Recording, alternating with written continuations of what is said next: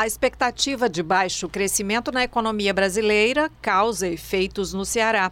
Entre janeiro e abril deste ano, o ritmo de gastos no estado com despesa de pessoal subiu 9,71%, valor já próximo aos 11% de 2018.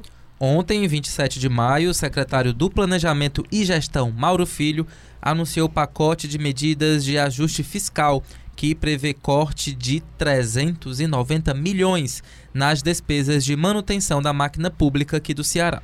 Outro ponto do pacote é a suspensão temporária de concursos públicos no Estado, assim como a homologação dos já realizados e convocação dos aprovados. Estavam previstas para este ano, por exemplo, provas para a Polícia Militar e para a Secretaria de Desenvolvimento Agrário. Servidores do Estado também não receberão reajuste. Haverá apenas reposição salarial pela inflação para funcionários que recebem um salário mínimo e para categorias como professores e agentes de saúde, que contam com piso regulado por lei federal. O secretário Mauro Filho alerta ainda que, se as despesas não forem controladas, em breve o Ceará atinge o limite prudencial previsto na Lei de Responsabilidade Fiscal. Olá, eu sou Maísa Vasconcelos. E eu sou Ítalo Coriolano. O recorte de hoje recebe os repórteres Irna Cavalcante. Olá, Irna. Olá. Oi. E também Lucas Braga, que está voltando de férias direto aqui para o recorte. Olá, Estreando Lucas. com a gente, bem-vindo. Oi, muito obrigado. Bem, eles vão discutir com a gente as medidas do governo do estado para controle dos gastos públicos e seus possíveis efeitos. E antes da gente entrar no debate, venham aqui com meu lembrete, não esqueça de seguir o recorte no Spotify.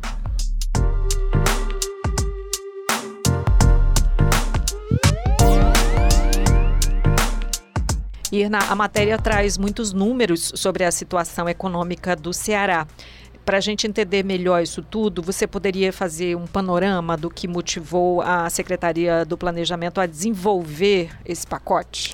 Bom, o que acontece? O Ceará é um dos estados que tem uma situação fiscal relativamente equilibrada no contexto Brasil, mas o que, que acontece? Do ano passado para cá, as despesas, principalmente de custeio e de gasto com pessoal, cresceram num ritmo muito acelerado.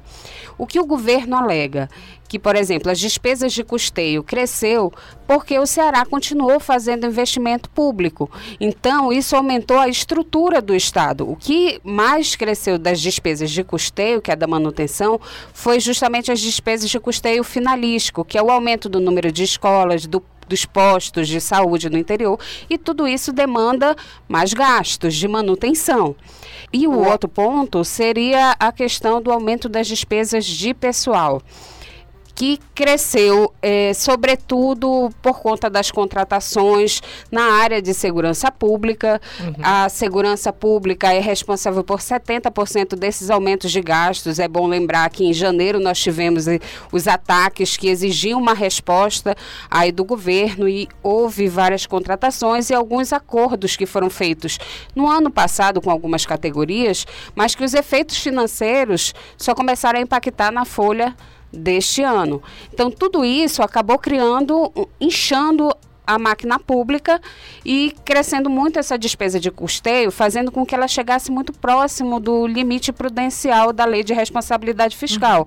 que é de 46,55% da receita corrente líquida. Hoje os gastos com pessoal comprometem pela, eh, pelos cálculos contábeis 46,2% do orçamento mas pelas contas do, da Secretaria do Tesouro Nacional, a gente já está com 46,05, ou seja, muito próximo dos 46,55, uhum. que é o que diz a Lei de Responsabilidade Fiscal.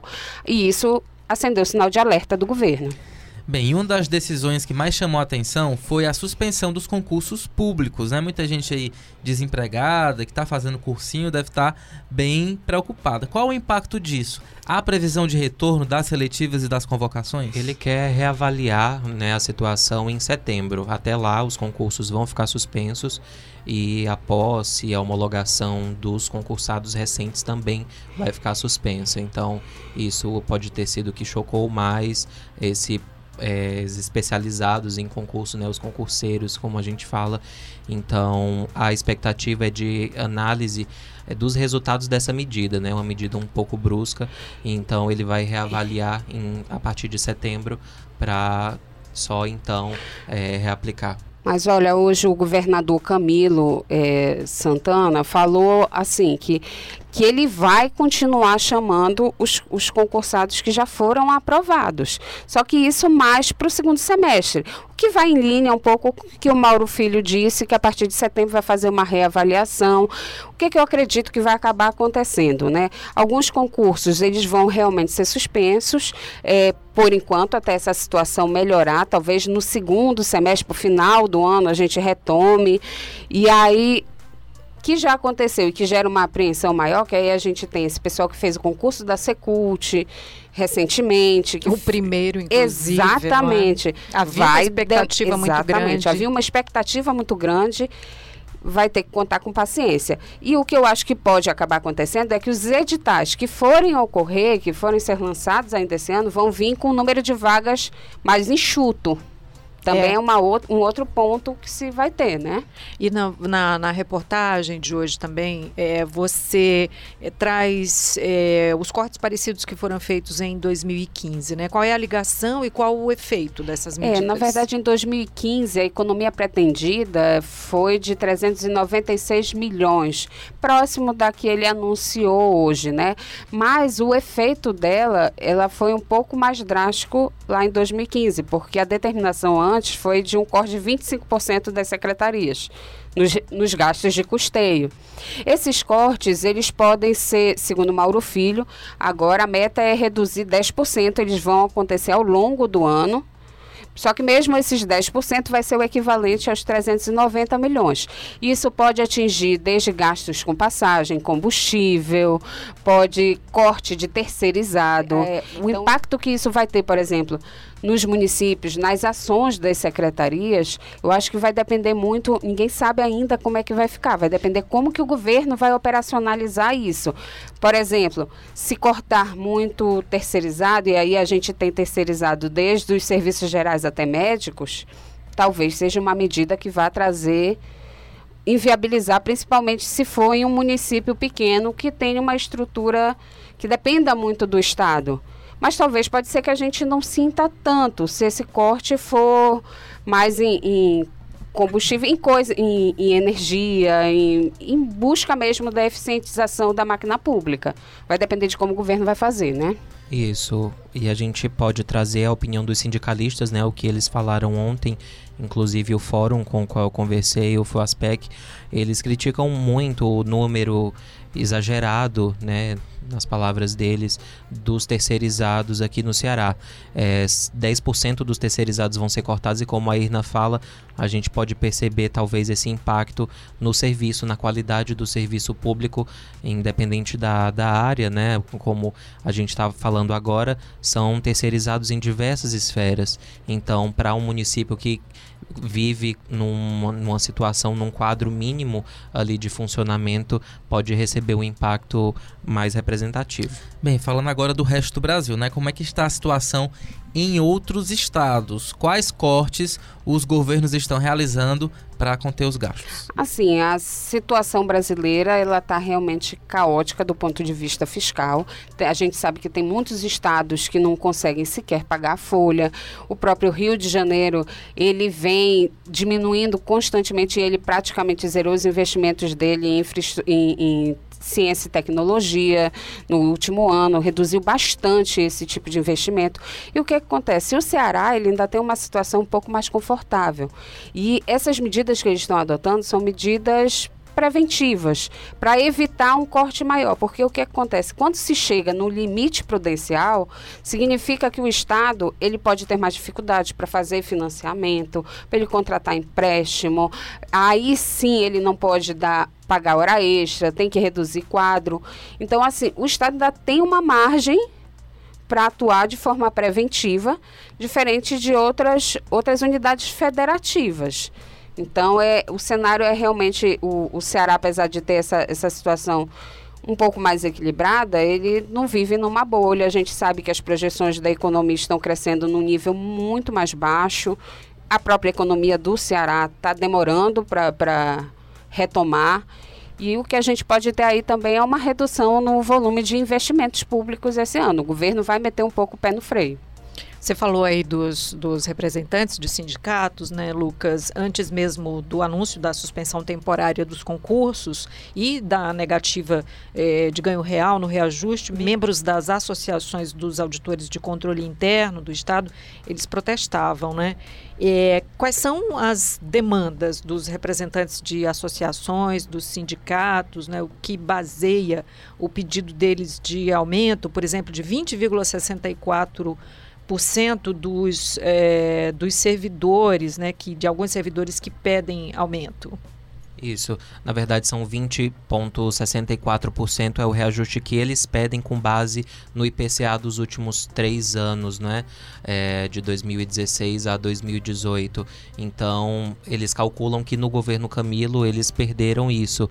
A representatividade do salário deles é, caiu 20,64% com base no IPCA, porque o reajuste dos últimos anos foi de 3% e de 2%. E agora o Mauro Filho reafirma que não vai haver ganho real. Então eles calculam uma perda e se a gente trouxer esse cálculo para ainda mais tempo, um cálculo de 99 a 2018, servidores mais antigos, esses servidores que estavam já no, no governo, que já eram servidores em 99, eles tiveram uma perda, segundo esses sindicalistas, uma perda que pode chegar a 85% no salário. Então, é, foi caindo associado com a falta de implantação dos programas de cargos e carreiras. Então, esses servidores, é, ao longo dos governos, eles não progrediram na carreira e, além disso, tiveram perda no, no, no salário. E do ano passado para cá, ainda teve é, o acréscimo de 1% é, de previdência, né? Então, é como se eles perdessem ainda mais 1% do salário que foi destinado à previdência. A gente pode esperar, então, embates?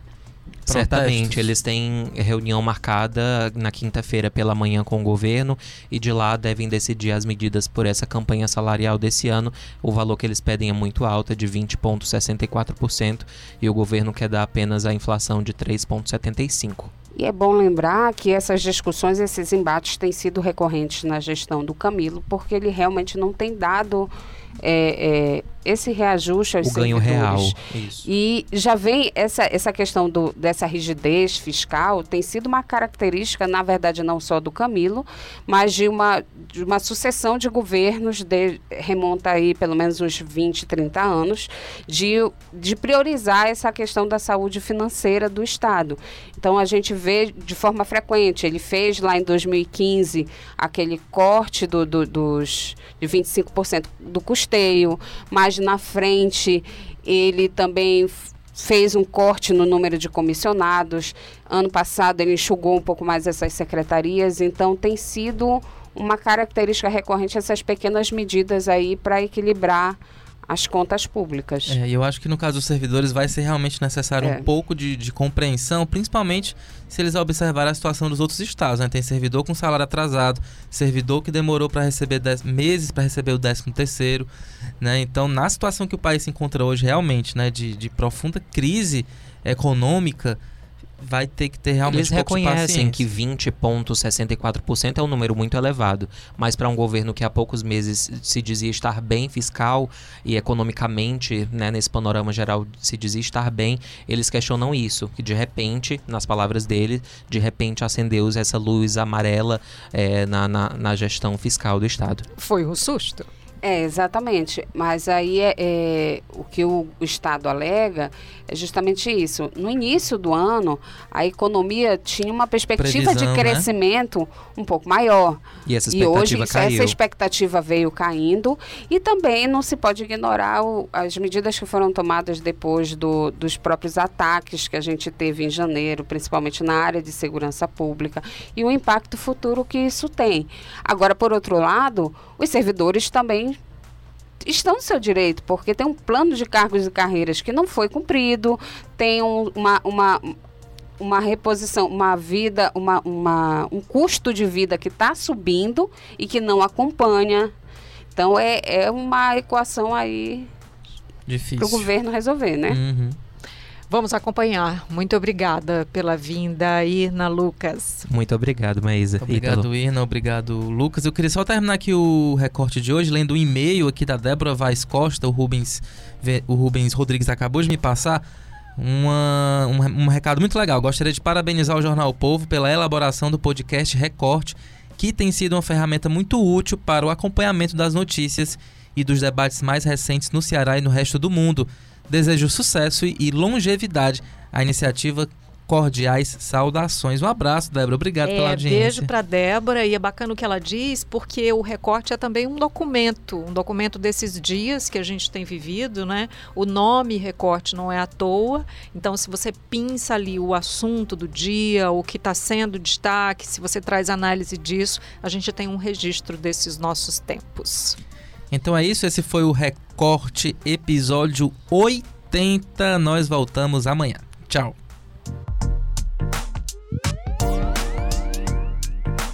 Roteiro e produção Gabriela Custódio e Hamlet Oliveira. Edição, publicação e produção Edson Miranda. Áudio André Silvestre. Coordenação de produção Chico Marinho.